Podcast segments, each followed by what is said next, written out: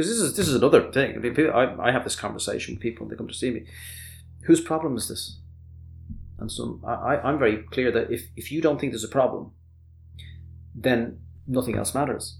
If you come to me, in fairness, the vast majority of people come to me and they know it's a problem. Mm. But sometimes I get family members telling me it's a problem, and the person thinks it isn't a problem. Now, whether it is a problem or it isn't, the person is king. Welcome to the Social Fabric Podcast. I'm your host, Andrea Splendori, and this week my guest is Dr. Garrett McGovern. Garrett is the founder of the Priority Medical Clinic, the first medically led private outpatient alcohol and drug addiction treatment program in Ireland. Garrett is passionate about his work and the need for change in policies, for example, in the area of decriminalization.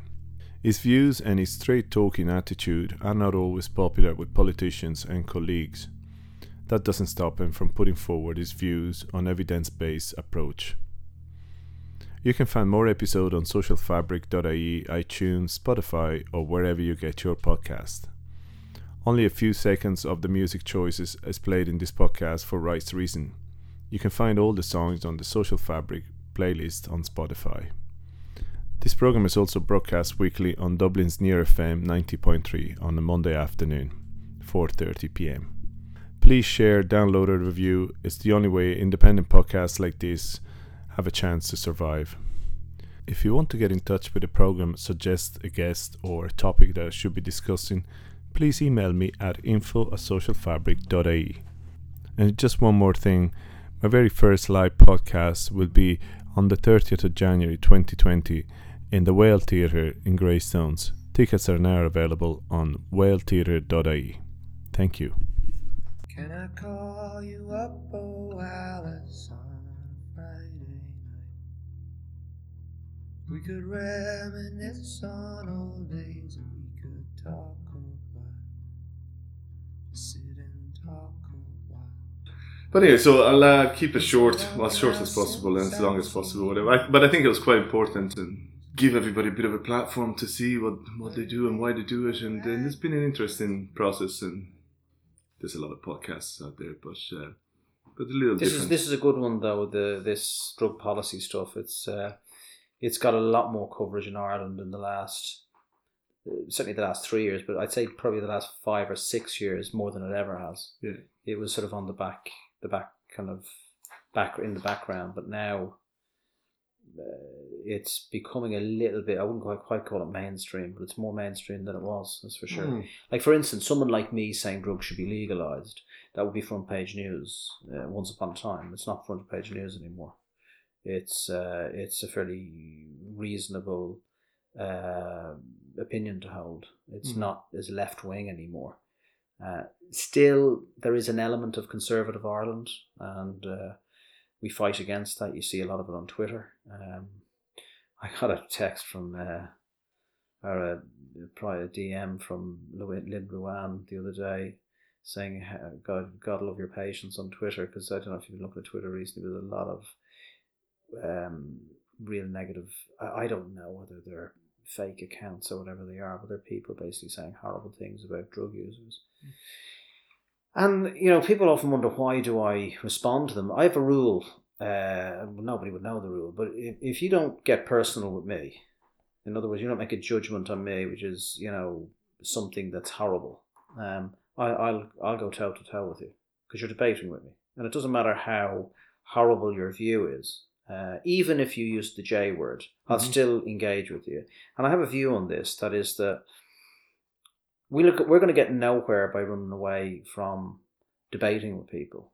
You know, this idea of you've upset me. You know, this. I hate to call it the snowflake kind of era, but this idea of oh, that's insulting.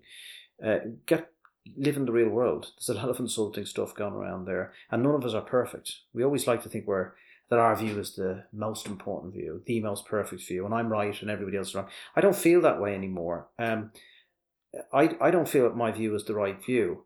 I, just think that when something like our drug policies are manifestly not working the way they should, I like to think that maybe we should change it. Maybe we should look at something different. Maybe we should look at a different approach. Now, most people who are conservative about drugs think that uh, if you take someone like Peter Hitchens, who hates cannabis, his view is that the drug law, the reason the drug laws don't work is they're not enacted. In other words, we're not harsh enough. We need to be like the Philippines or Russia or you know uh, Singapore. We need to be in an era where you get your hands cut off or you get locked up for for, for, for a very long time just for for taking drugs or in possession of drugs, and uh, you know that that that that's not true. You see, is the, this idea that our cannabis laws in Ireland. I'm saying cannabis particularly. You could say our drug laws is that our cannabis laws are enacted, and people say, well, they're they're they're it's it's it's de facto decriminalized. Well, my answer to that is, well, if that's the case, and I don't believe it is the case, not de facto decriminalized, well, then let's make it official. Hmm. Let's make it official. Let's stop guessing, because I don't think it can be um, discriminatory. Like it's up to a guard whether you get uh, a conviction. It's up to whether you get arrested. A guard says, "No, I'm going to let you off," and then another guard says, "You're going to get arrested." I think no, we have got to get away from that. So, although personally, I believe that we should look at a regulated market, a properly regulated market for probably all illicit drugs. There aren't many of them really. The big ones are heroin, ecstasy, uh, and cocaine. They're the three major sort of types of drugs that people are taking. Heroin is simple to regulate, really if you look at Switzerland and you look at uh, countries where they give people injecting drug users heroin on prescription, they come into clinics and get it. It's a bit rigid, but it means that they get a clean supply of morphine and they're able to inject it in a safe environment, which is different, a little bit different than injecting rooms where they bring in their own drugs. Cocaine probably is a little bit tricky, but uh, ecstasy should never have been illegal, in my opinion. And if you look at any of the work David Nutt did, I mean, David Nutt, if, if you know him, is a psychopharmacologist. Um, he's a doctor. I think a psychiatrist actually, and he was on the advisory committee for the misuse of drugs in the UK. And he ended up getting fired because he wrote a paper that said um, horse riding accidents kill more people than ecstasy every year. And of course, the um, the Labour government of the time uh, said, no, you're sending out the wrong message, and they sacked him. Now, you're talking about a very brilliant man. They'll never get a, a, a guy as brilliant as him.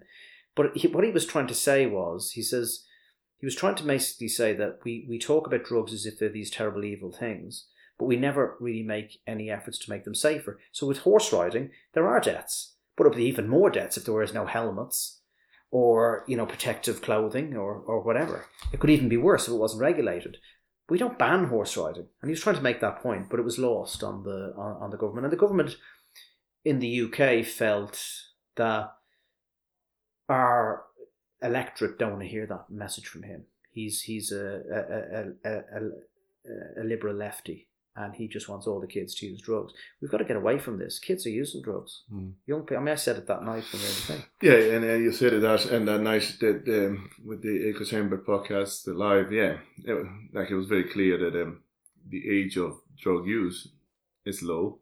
You know, starting 10, 12, 14, 15, but. Mhm. As somebody made a point, I think it was Martin made a point that night that that was always the case, and so you you guys were making a point we haven't really made much of a difference in the last 20, 30, 40 years, No. whatever it is. So, Mm. so tell me something. Have you thought of some of the songs?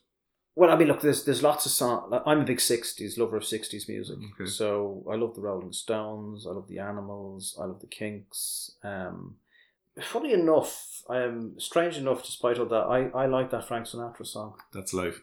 I like that. Yeah. Yeah. I just well, do like I. It it sums it up really for all of us. I think if you listen to the lyrics of that song, you know, uh, riding high in April, shot down in May. It's so true. It's so true. You know, life can be fucking shit or Yeah. it can be good, and sometimes when it's going well for you, you think, um, you know, nothing can go wrong. And when it goes bad for you, everything goes wrong. You don't. You, you, you kind of don't think anything can go right. That's life. That's life. That's what all the people say. You're riding high in April, shot down in May. But I know I'm gonna change that tune.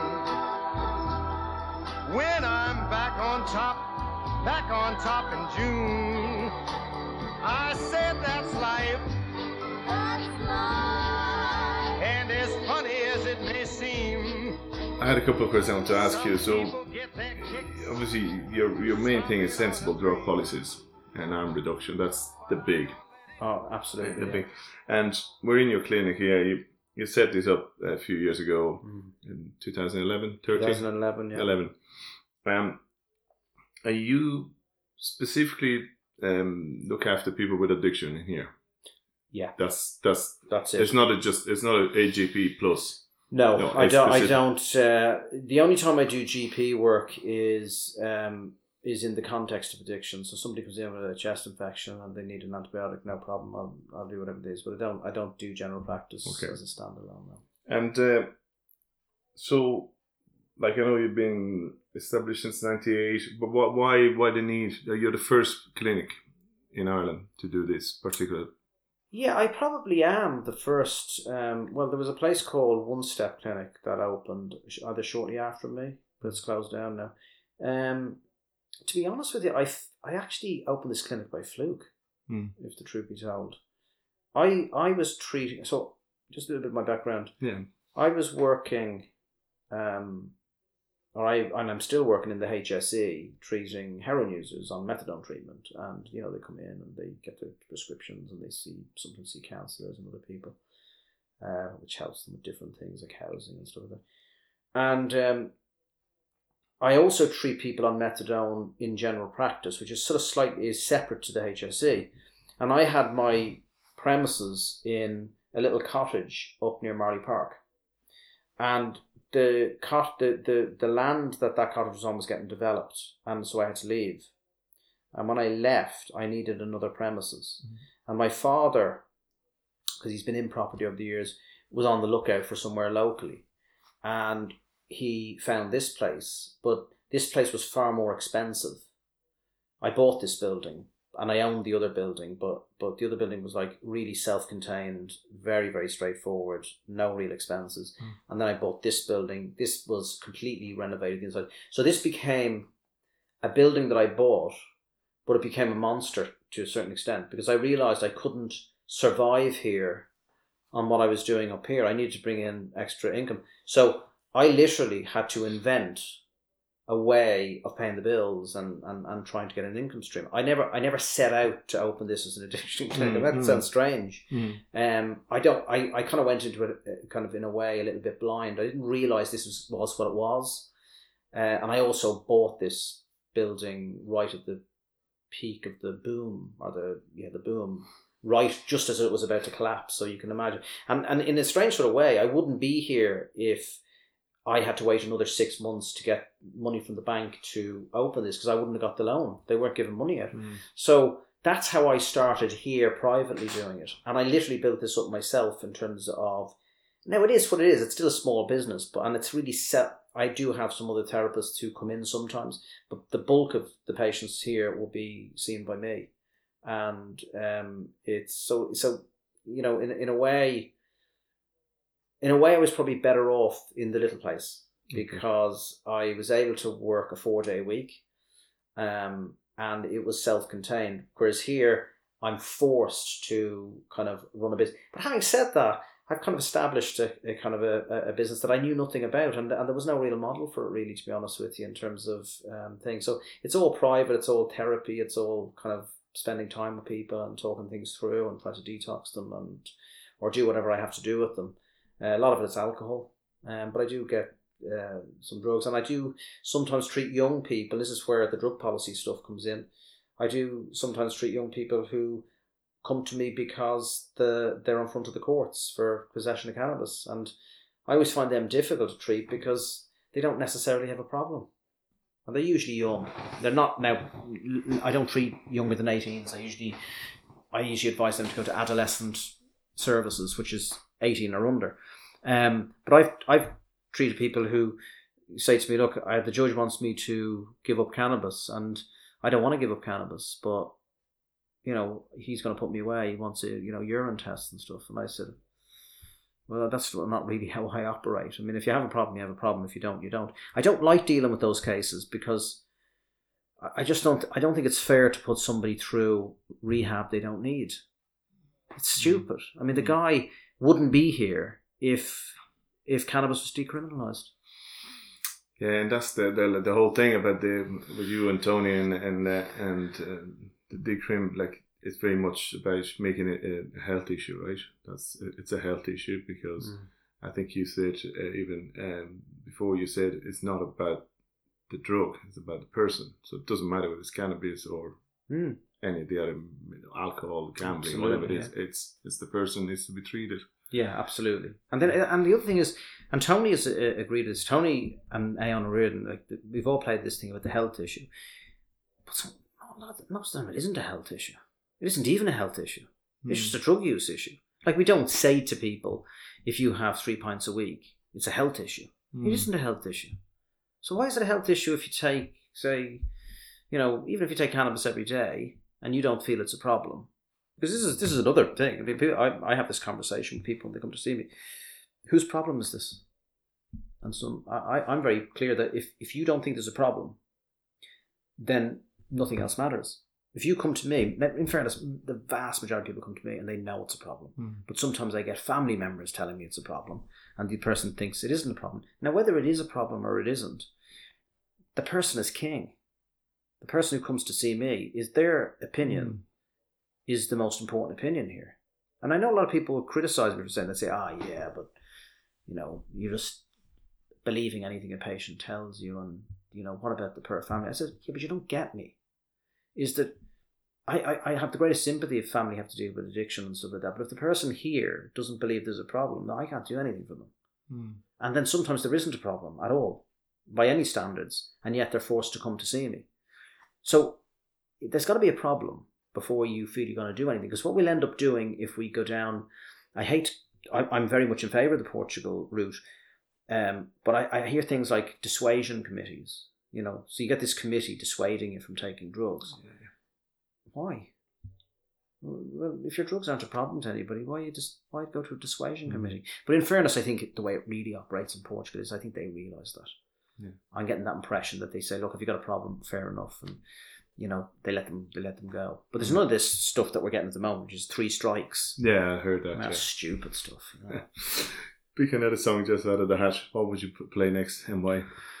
I like Lola by the Kinks um, because for years I didn't know what the lyrics meant, and now I do realise what the lyrics mean.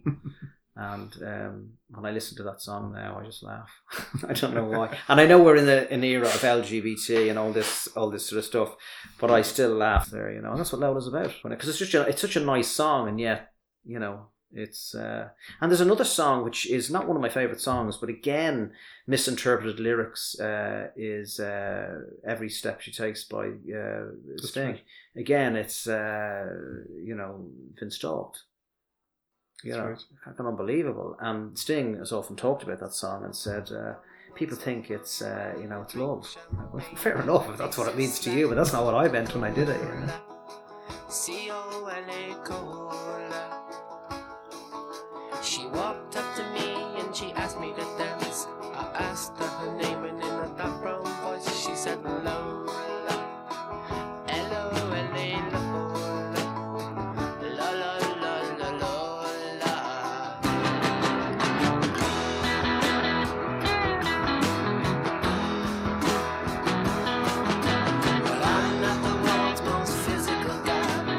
Tell um, just a little bit about how you do it here, because uh, again, uh, I, I do. I'm a great believer. It is from the person, and you do a lot of cognitive and behavioral therapy.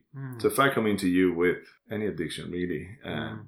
Bar uh, heroin addiction, am I right? You don't treat heroin addiction here. Well, funny enough, I, I kind of I, I do treat heroin addiction here, but I, I don't do it privately Okay. because it's it's the treatment for it is what we call opiate substitution treatment, which is methadone and buprenorphine, and again, it gets bad press. But those treatments are free, and I, I always had a dilemma with her because I've got patients who are on that who come here. It's just not privately. Sure. Um, and they, they're the very first patients actually who got treated here because they came from my other clinic. I never did private work up there, Hmm. and I always said that that um, I always remember when because I have a guy who who who another guy who pays rent, um, and he he he brought his patients down. He was up there, kind of uh, sort of subletting space to him. And one of the patients um, came in when it was nearly finished. She was the first person to see it. I think she even saw saw the finished product before I did. She was walking by because she lived locally. And she said to, I think my father was here at the time, but she wouldn't have known it was my father and a few workmen. And she looked at this place and said, um, "How are we getting treated in a nice place like this? I mean, it's, I, it, it, this can't be true. This is this is how disenfranchised she felt." She says, um, "I mean, where it was up in the little cottage was nice and homely, but it's nothing like this." And I always said that the first people I would treat down here, because I, I to be honest with you, when I started doing it business was, I didn't know what I was doing. I, I, I didn't know what was out there. I knew nothing about the private business. So I got a website together, and I, you know, you get you get a bit of a reputation, and you know all that sort of stuff. But at the time, eh, I met, I said to my patients, "Oh, you're, you, you know," you, you, I gave them the address, and down they came, and in in in they went, and. Uh, I'm very strong on that sort of stuff. That I realise that you can be very guilty treating people publicly and treating people privately differently. And there's no doubt that privately get more of my time because I just have two big numbers publicly. But the one thing I would say about the heroin is, I, I in the early days I tried to do it privately, but I, I, I felt uneasy about it because the medication does the work. And uh, I, I, I said, you know, this idea of, uh, you know, could I do counselling with them and charge them? So I said, no, I'm not doing that. So what I do now is, um, I only have a certain amount of places for heroin on, on that scheme. Um, and obviously, if one of my patients detoxes, I always make sure they come back. They, they won't be waiting for treatment. But I don't really take new patients on. I don't do it privately. I don't bring people in and put them through programs and stuff like that. So that's the only reason I don't do heroin here in the private clinic. I just don't feel happy about. And plus, I don't mean to be judgmental. I never would be, but there's a lot of people who are on heroin and they're they're not they don't have a lot, an awful lot of money anyway. Whereas people who come to to see me who are alcohol dependent usually have means. Sure. You know. Um, And um, so you, you're a, you're a qualified doctor, uh, GP.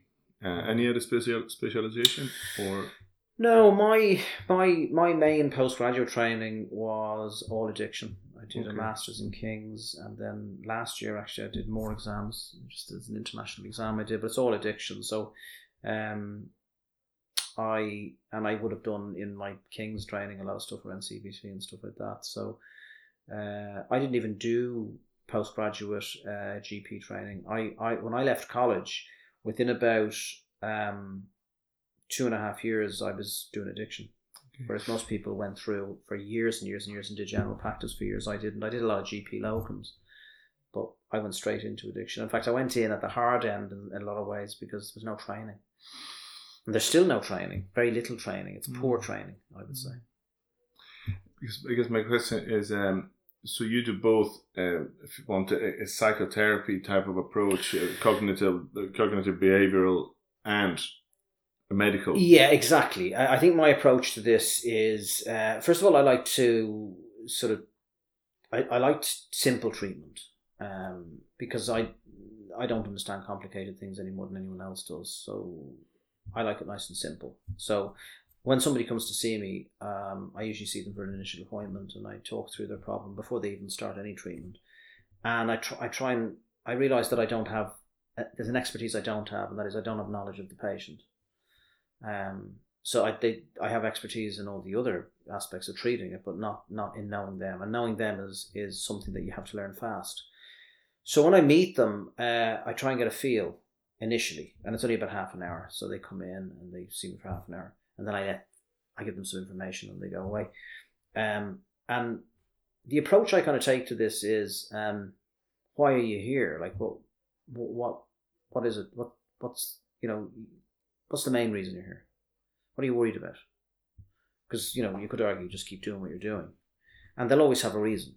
Whether it's they're in debt, whether they ended up in hospital and got some complication, uh, whether their relationship is going to end, uh, or whatever. And and I always say um, that well they're they're very important those reasons because you're going to need that as a reference point when things get a bit difficult for you. Because what happens with people is they can get better for a while, and then they slip back in. And I don't like people slipping back in.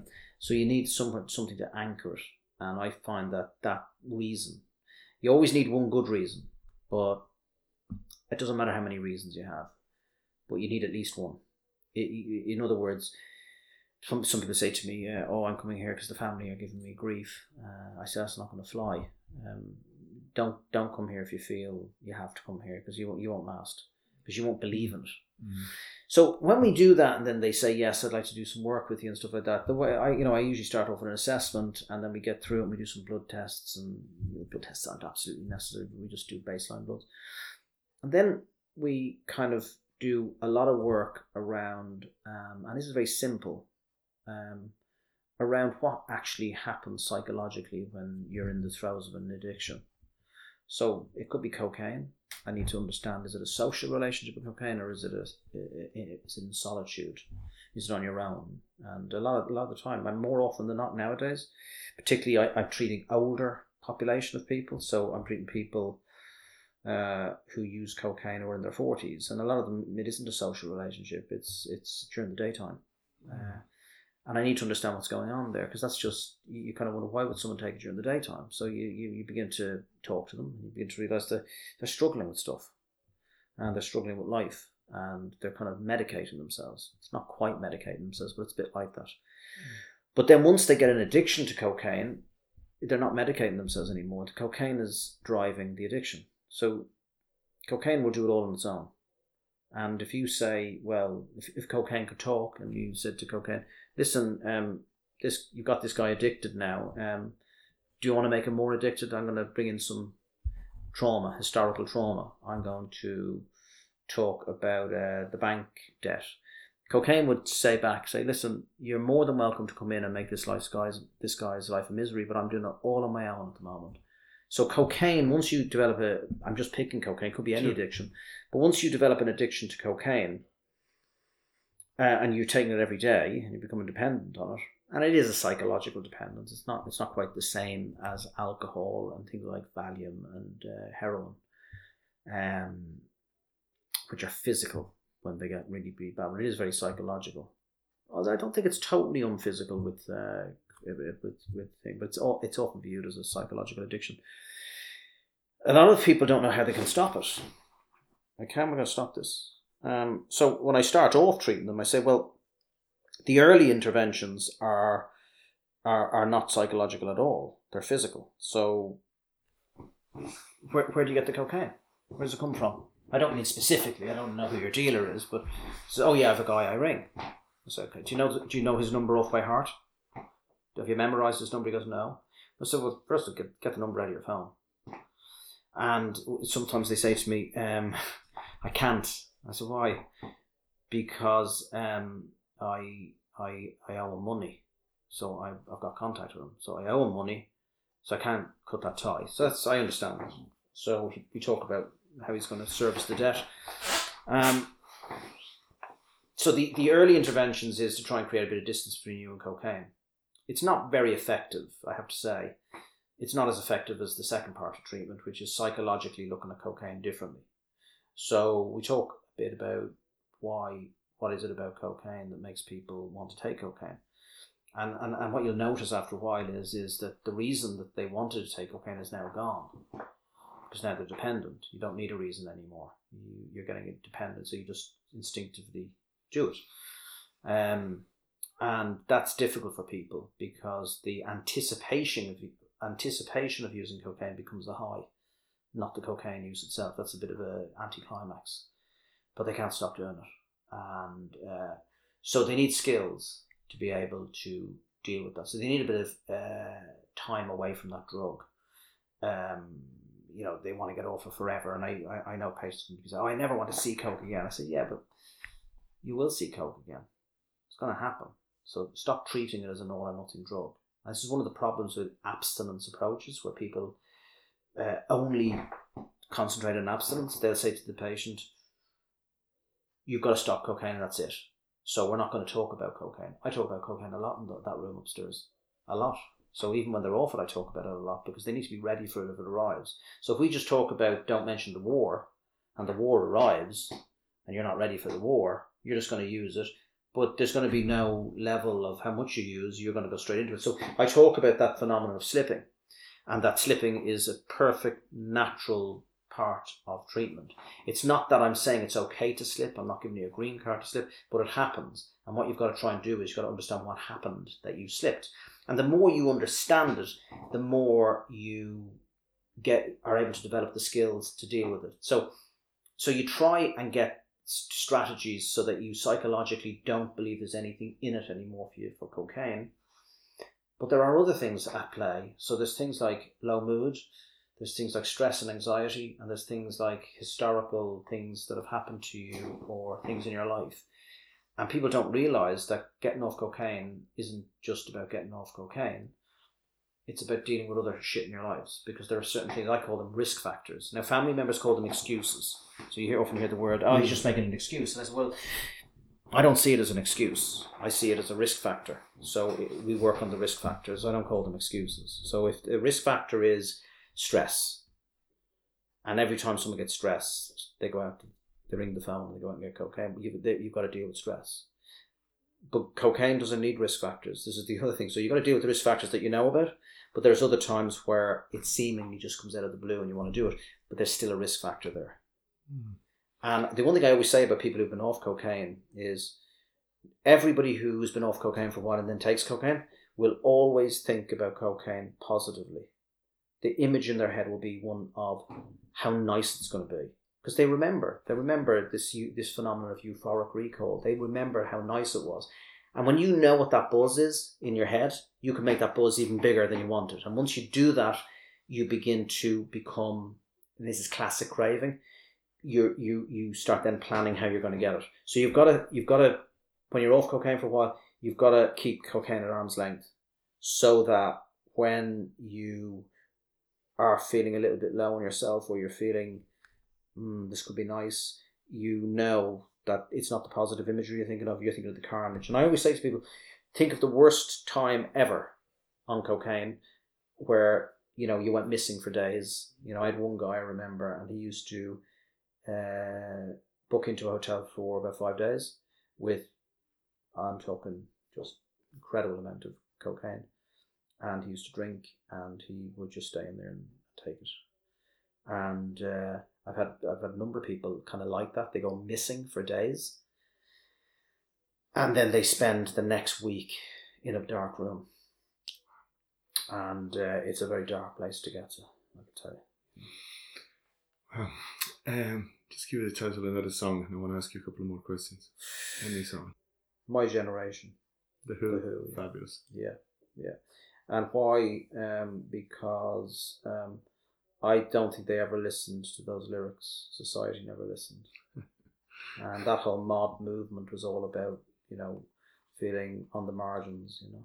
And uh, we- we still haven't. And I think if we'd have got that right, we would have less of a problem with this whole drug drug thing. In other words, we we, we understand why people take drugs. People don't understand why people take drugs, and you can see it on Twitter and the journal.ie comments section when people talk about people who take drugs. Um, they talk about it in very disparaging, pejorative language. You know, like they use the J word. They call people who use cannabis stoners. Um, it's it's it's it's misunderstanding. People try to put us to down. Talking about my generation. Just because we get around. Talking about my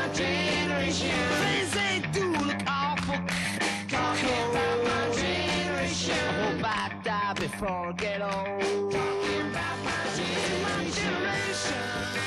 This is my generation, baby. Why don't you all fade away? But that that was uh, uh, another question I had for you, and I know you you, you mentioned even uh, before, and I read some stuff.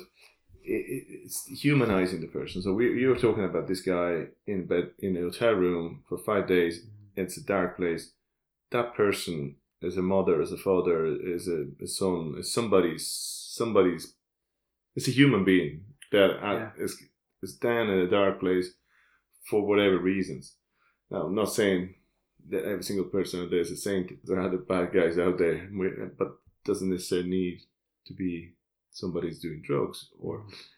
And that that's very much what you you and Tony and Don and all trying to to, to to to to tell us. Look, there's a person there that needs help, and how do we get help? And that uh, narrative online is a disaster because people just get get the warriors, the keyboard warriors. They get really, really strong on, on the behind a behind a, a laptop, and then uh, they wouldn't say boo to anybody, you know. But how do we change that? How do we change? Uh, uh, you know, say the my generation, if we listen, but we don't listen. So what do we do? Well, see, if you think about it, um, you must remember that we we we have society that's operating away, and we all have disparate views on things. So you have people who are very, very conservative about drug policy. You have people who are quite liberal about drug mm. policy. You have people that want to change it. You have people that don't think it's strict enough. And then you have a whole lot of policies around other things. But the reality of it is, is, is that none of us have control over that policy. Mm. The government have control over that mm. policy. And the government make the decisions. And they seem to make the decisions, the same decisions all the time. All the time they make the same decisions. And the same decisions are that they're, you know, you often hear, like uh, Leo Varadkar or Simon Harris, we have no intentions, like if you, mention cannabis, decriminalization, we have no intentions of legalizing cannabis. It's all very angry. And, and what they're doing there, they, they're, they're appeasing a conservative subsection of Irish society and assuming that's what the, the, the electorate wants. You know, higher walls, more sniffer dogs, more helicopters, make the streets nice and safe. When we know that all those things cost money and they don't work.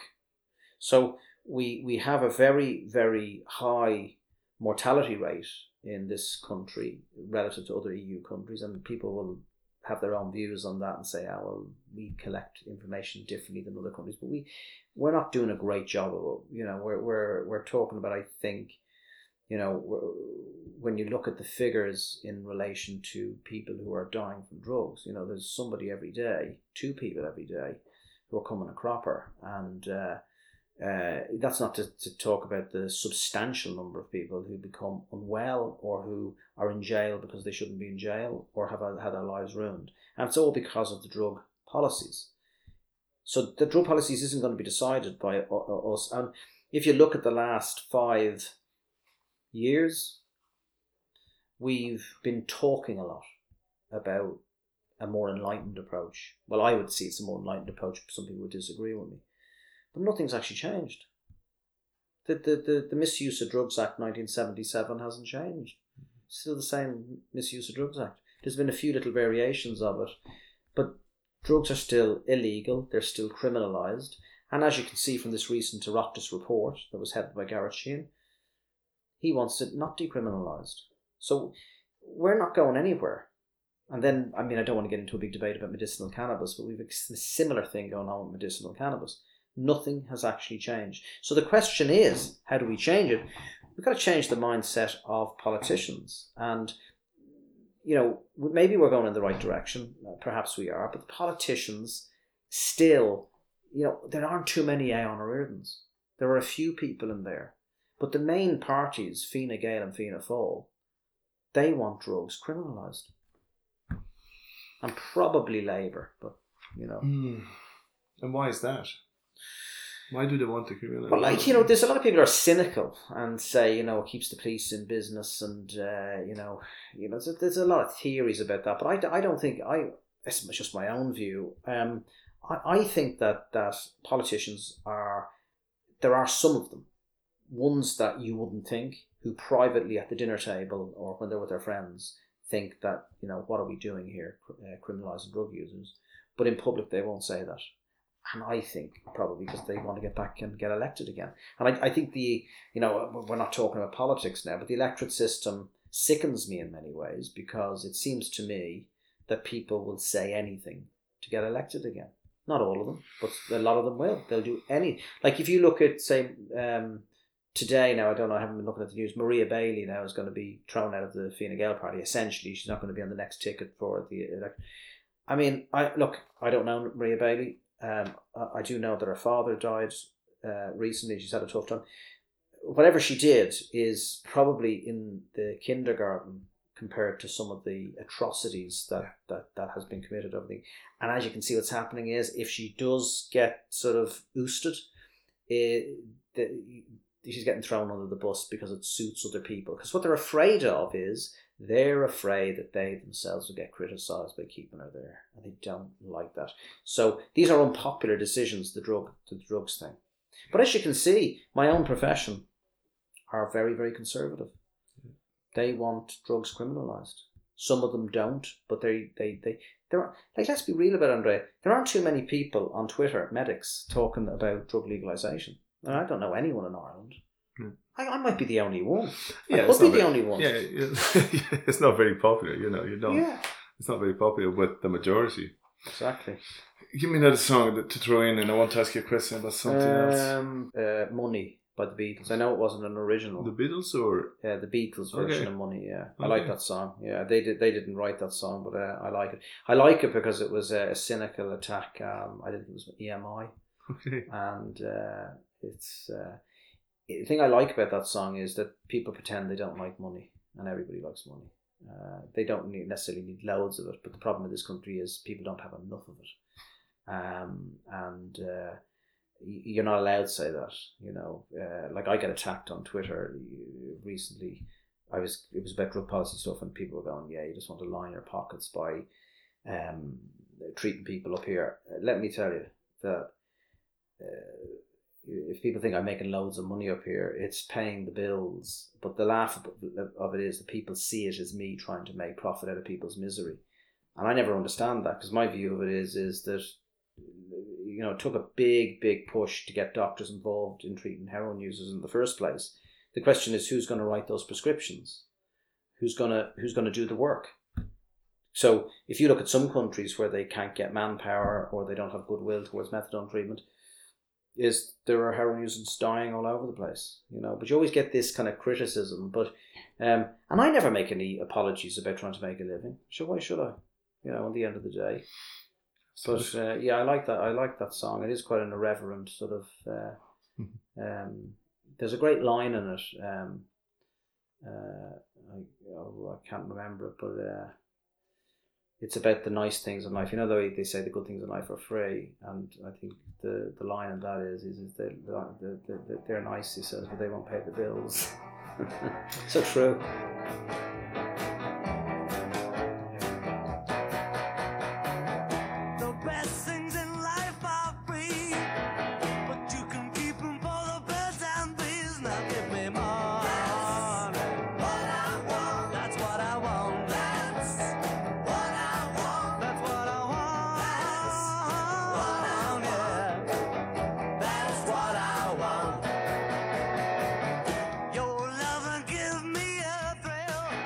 It is still true, and stay with that because that was the one thing I really I was really curious about because it's not an easy job what you're doing. As in, like, there's a lot of jobs out there that aren't easy, but you're day in and day out.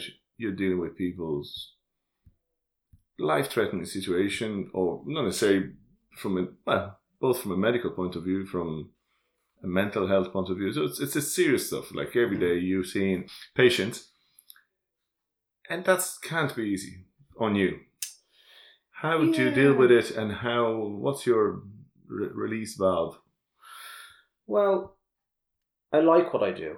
Okay. uh, and that helps. And I'm very interested in this whole phenomenon of addiction. I'm particularly, as you know, interested in drug policy. Um, in terms of uh, release, I'm lucky um, in that I'm able to detach myself. Um, I don't carry this work home. There'll always be a case that probably hits you more than others, uh, but I don't particularly take it home. Uh, I'm not overly emotional about things. Um, I, I and I don't mean that in a callous way. I just I think if I was to take every case home and, and, and, and be thinking about it, I think I'd get nowhere. Um, I like to exercise. I'm not in the same league as Tony Groves, by the way, doing marathons, nothing like it. But I, I, I, I try and exercise um, half an hour here and there, and uh, I try and make look after my mental health. I've got I'm married, I've three kids. Uh, that's a full time job in itself, so I'm busy. Um, I have to say, I do find the private work can be can be trickier sometimes because you are you know sometimes in here like tomorrow now will be a big long day for me. It's a lot of kind of one to one sort of stuff, and uh, it can be just mentally exhausting. Um, but I don't. Um, I always think that I can only do so much, and uh, I always say that to patients. Is people often say, "Oh, are you going to cure me?" I says, "I don't know. I, I don't know what a cure is. I don't think any disease has a cure. Cancer doesn't have a cure. Heart disease doesn't have a cure. Diabetes doesn't have a cure. But we can certainly make it better for you. And after that, it's just about us developing a rapport. And I think, to, to me, um, no matter what qualifications you have, if you don't know how to talk to the human race, um, if you don't have that ability to um, communicate with people and care, then in medicine anyway, you're in the wrong profession. You have to care, and I do care. Um, I might live the, these lives personally, and I've got my own things to deal with, but you've got to care. And uh, the one thing um, I have seen over the years in relation to particularly methadone treatment or addiction treatment in general is that some of the treatment treats people in a, in a very derogatory way, um, speaks to people in a derogatory way. It's as if someone who's addicted doesn't deserve sympathy. And I, I deplore that type of treatment. And don't get me wrong, I, I sometimes in, in my the course of my job I've I've got to get a little bit tough tough sometimes, but not much. But it's it's it's um you know, there will always be cases that can try you a little bit more and be difficult. And once upon a time in the addiction services, when we were treating methadone, we used to have a phenomenon of um, expelling people from treatment because they showed drugs in their urine screen. Now we fought hard to get rid of that. It still happens in some places, but we were get we were getting into situations where people would be threatening us and threatening to burn our car because we we're they were right not to, to burn my car, but they were right. They shouldn't have been threatened, and we challenged that, and we, we were largely winning that battle. But still, patients in in clinics um, are treated sometimes not well. And I do a lot of work with human rights. Um, and uh, service users. I was there today, this morning, um, and uh, you know some of the stories that people relate to us about how they were treated is pretty pretty horrible. Mm. So I have I, I I think if you can't treat your fellow man with respect, you don't have to agree with them all the time. And They don't have to agree with you, but I think we do have to have respect. I heard a great story once. Um, do you remember Howard Marks? Mm-hmm. Um, yeah, he's the guy that, that brought the, the drugs across from Spain. To, yeah. He, he had a book out. Well, Howard Marks uh, tells a story. Well, Peter Hitchens tells the story. Peter Hitchens, who's not one of my favourite people, he's blocked me on uh, Twitter anyway. But he believes cannabis is evil and it should be banned and you should go to jail and all that. But he did a debate once with uh, with Howard Marks. He was very knowledgeable on cannabis in general and stuff. And it was about cannabis and its effects and about the drug laws and all that. And it was in this arena or hall. And it was largely attracted Howard Marks fans. So Peter Hitchens was up against it. And they got on stage and they were just hurling abuse because he's a bit of a hate figure, Peter Hitchens, to people who like cannabis or like more sensible drug laws. And they were hurling abuse. And then they start throwing things on him. And Peter Hitchens, uh, the guy who was organised says, Peter, I think you better leave. So they were going to let him leave, no debate, and let Howard Marks talk. And everyone was cheering. Peter Hitchens walked down the stairs and said, Fair enough. It was hostile, and I said, I'm leaving. Howard Marks got up and walked out with Peter Hitchens. And uh, everyone was going, Where's where's Howard Marks going? So he got on the microphone. He said, You, you all want to know where I'm going? He said, If Peter goes, I go. He said, This is what it's all about. We need to talk about this. You just want him to go so you can hear everything I've got to say about it. Because I mightn't agree with him and he mightn't agree with me. He stays or I go. And he stayed and they had a debate. Now, it was a tough one for Peter Hitchens, but I, I that was the mark of the man. Now, he wasn't everybody's favourite cup of tea, um, Howard Marks. But it was, it, I, I, I learned some lessons from, from this, and that is that, and people often wonder why do I debate with people on Twitter in that way. As long as you're respectful with me, I'll debate with you. Now, it does take a lot of time. The only thing, and sometimes I do feel I'm going around in circles. I talk about injecting rooms. I talk about um, you know drug laws. I talk about tax take on if it was legalized. I talk about you know how safe for drugs could be because you'd know what you were taking. It could get regulated. We could give safety advice. I give all the sensible stuff. And I somebody just keeps going, no, they're terrible junkies, and I go, well, we're done now. So I often say to them, look, um, thanks for debating, and uh, and it's tough sometimes. You know, it's it's it's very very tough. Um, but there are people that won't do that. Um, I think Tony Duffin's kind of view is he doesn't have time to do it, and he's dead right. I mean, I shouldn't be doing it, and there are a lot of other people that just wouldn't want to invest time in it. Um, but I think we have to do that, and I think Twitter is a very powerful platform to get your point across. And I think when you have somebody who's talking stuff that they can't back up with any evidence, um, and you have the evidence, um, you need to let let people know because you know that stuff has a reach, um, and I think you need to get the message out there. But I think we we need to respect people's uh, points of view. Um, but but it doesn't work out that way often. A lot of the time, the views aren't respected. They're people get very very angry. You know, very very. I, it's just my own view. I, I I think that the the kind of prohibitionists get angry quicker than the sensible drug policy people. That's just my own sort of sense of it. Hey, Give me another song. I- won't keep you much longer. I know you're under pressure. Um, let me see. Uh, Sympathy for the Devil. Ah, fabulous, yeah. Yeah, yeah, I love that song. Um, and uh, I like that song for a number of reasons. Um, my understanding is that uh, it was it was written, um, and a line was was amended in that song, which said, uh, "Who killed the Kennedy?" and it was the day after Robert Kennedy got killed, so they had to change it to "Who killed the Kennedys?" plural. So it was originally Kennedy, but it's just a mad song, you know. And uh, you know, we talk about the devil. Somebody said something the other day I thought was very interesting. You know, it says um, the devil is an intriguing phenomenon because uh, God is so boring. the devil is is interesting. It's very true, actually, in many ways.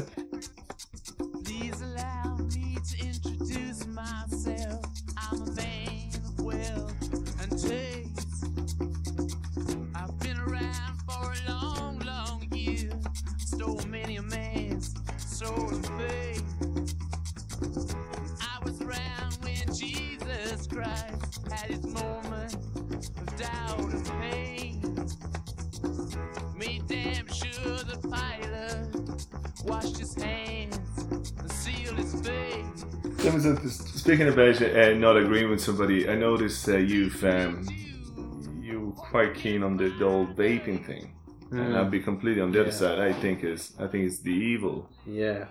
Why why, why do you think vaping is all right? And like no, the, the reason I'm asking that question is because you're very keen on evidence based, Yeah. um, and I totally agree with evidence based as opposed Yeah. to feelings. Now I don't have the evidence personally on vaping being bad, but I don't know if anybody has any evidence being good either, Yeah. and I'm just worried about it. Um, yeah, the reason I, the reason I'm very keen on vaping is because I'm not very keen on the harms of smoking, Hmm. and I really just see. I think if we're measuring vaping, I know people are going on about young people taking up vaping. I, my own view is if they did take up vaping and stayed on vaping for the rest of their life, they'd still be far better off than uh, Okay. people who um, who don't. There's no absolutely no question um, that vaping is safer than smoking. Uh, of course, it's not going to be safe. You're breathing in this vapor, and there may be some damage to lungs. The one thing I would say, vaping has been around for probably about 15 years, 10 years. We've had a good 10 years in this country of vaping. It's it, the technology has improved. I, I'm not seeing, um, and and the vast majority of people are using it uh, either in trying to reduce their cigarette use or because they are they're off cigarettes. But um, I'm not seeing GP surgeries full of vaping illnesses. I'm not seeing uh, hospital beds of vaping illnesses. We had this thing in the states, which has turned out to be, you know, largely uh, THC oil and vitamin E acetate, and in, in largely illegal cartridges of thing have caused these illnesses and deaths. Not too many. I mean, you have to remember in Ireland, uh, 16 people die every day because of cigarettes. 16, right? That's a public health disaster by any by mm. any measure. There's nobody dying from vaping. And people are saying, well, what happens in 10 years' time? I look, you've got to measure it beside beside smoking. So if somebody switches from vaping, and I've had people vape, and they go to their doctor, they get their lung function tests, they're having less infections. People are saying, "Oh, what happens if they find out there's going to be cancer in ten years' time?" Well, well, okay, fair enough, if that, if that's what you're worried about. But the reality of it is, is it's still far better than smoking. If, if whatever the risk is of cancer with vaping, it's certainly much much more by by uh, smoking. There's no burning tobacco, so people love to look at absolute harms rather than relative harm. So, is you know, do we ban bacon? Right? No. Why? Because there'd probably be a black market and, and, and it'd be pointless banning it. So people say, no, don't ban bacon even though it causes heart disease. There's lots of things that we do that are, are wrong. But in the case of vaping, I think it offers people who, bear in mind, have tried every other way of giving up cigarettes uh, to get away from inhaled burning tobacco. So anything is better than that. I don't care what you say. And I am very mindful that there could be harms. Yes, there could be. But there are not going to be the harms of smoking because it isn't smoking. So um, I, I, I'm very, very much in favour of vaping. I'm worried that we might be moving towards a sort of an Australian kind of thing where they, they start banning it. Even if even if say vaping caused half the number of cancers of smoking, I still wouldn't ban it because for the same reasons I wouldn't ban heroin, I wouldn't ban cocaine, and that is that once you put it into the hands of the illegal market, you can't earn. There's, there's no there's no money to be earned out of it, but also it becomes more dangerous. So, you know, vaping shops, if you've ever gone into them, are very nice commercial units. They're nice places. Um, the guys behind the desk are trying to make a living like anybody else, and they're very knowledgeable on the vaping, and they're worried. And then you know, like there's a there's a great picture in in uh, photograph in I don't know if it's Minnesota, but they banned uh, uh, flavorings over there. But basically, flavorings were the very thing that people liked when they bought them. So there was no business in vaping. So what they did was they should showed a picture in a tobacconist's of empty shelves for vaping, and on the right hand side was tobacco, Camel, and, and uh, Marlboro, and, and whatever. And that's absurd.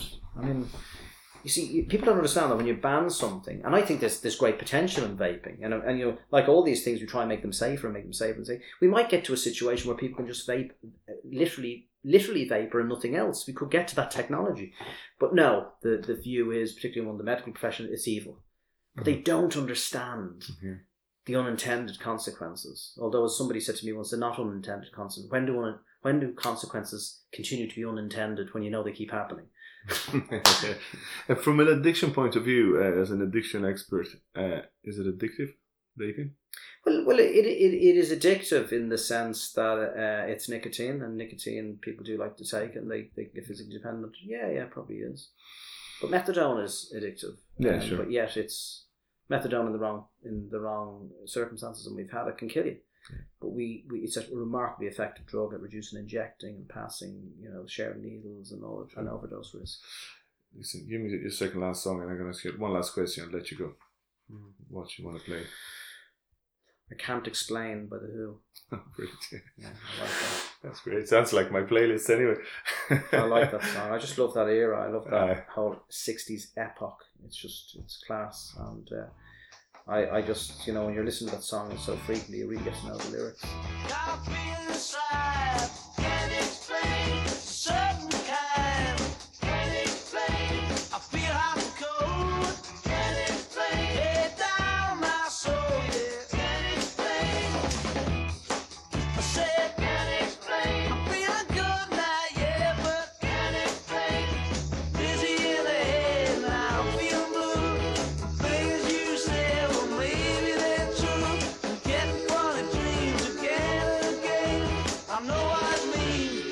Okay, so just to wind it up, um, I was going to ask you a lot more about growing up and all that, but we kind of covered it. I'm, I'm just always very curious how do you get to do what you do, and and obviously you're passionate about it, you love doing it, um, but it must be frustrating at the same time, because on one hand you you see the benefit of what you're doing, Yeah. one on one, the five or six or ten clients are coming in through you.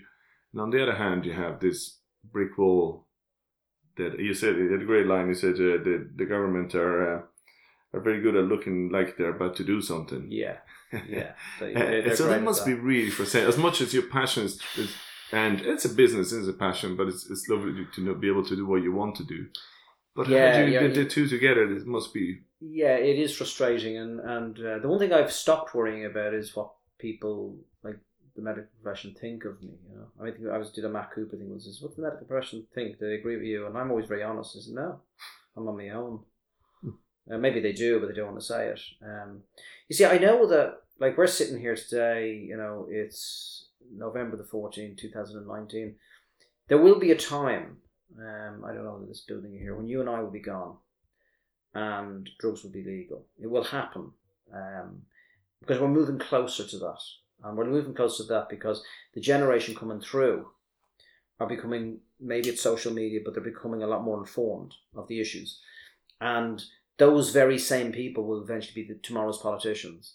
I don't know when it's going to happen, but they will reach a point, I think, I could be wrong, um, where drugs probably will be legalized and everybody will look back um, in, I don't know, global warming, who knows who's going to be here in 150 years' time. But um, they'll say, you know, somebody said, because you know that those drugs were illegal once. I said, what do you mean? Oh, they had these fellas called dealers, you know, and it's kind of a different phenomenon, you know. It'd be a bit like Al Capone in the 1920s in the US. You know, you look at that and you think, how could anyone think that was right? You know, alcohol does kill a lot of people, but it, you know, as I often make the point, it will kill a lot more people. I could tell you if it was uh, moonshine we were selling, you know. So people always say that, you know, the the cannabis uh, prohibition. So we say we've already got alcohol and tobacco, and they kill loads of people. And my answer to that is also we make them illegal. Okay, so that's gonna stop the harm. It isn't. You make it illegal, you get the harm, and we've seen it. You know. Yeah. And, and so the last thing, as a father, um, how, like we know a, a majority of people have used drugs. You know, there's millions of different uh, statistics going on, but we know one in two has tried some sort of a drug, and it, we can put anything into drugs, from alcohol to heroin and whatever, and anything in between. But as a father, how do you direct your kids? How do you prepare them for for whatever age they are now? They're going to get to an age of uh, of teenagers, or maybe they're already teenagers, and Yeah, I, I think my my um my kids probably are my I, my kids are fifteen, um, nearly twelve, and ten, and they kind of know the work I do, and uh, you know I often do talk to me because my my son went to his first disco, and I, I kind of wanted to do did he take a drink, and uh, I I kind of my kind of view on this is that uh, um you know a lot of the time when, when people take drugs for the first time or they take alcohol for the first time, it's not usually because they want to take them. It's because they're under a little bit of pressure or they want to be cool or they're experimenting or whatever the case is. And I kind of I'd always admire the people that just didn't experiment. They just said, you know, I'm actually enjoying myself. And I, I think it is an interesting. I, I've for somebody who comes across as very liberal, I'm actually quite conservative in, in relation to my own thing. I've never really I, I've taken cannabis in the in the past in a in a in a, a party in college and stuff like that. I, I don't smoke, so uh, you know the way the Irish take cannabis is uh, with tobacco, so it never really interests me.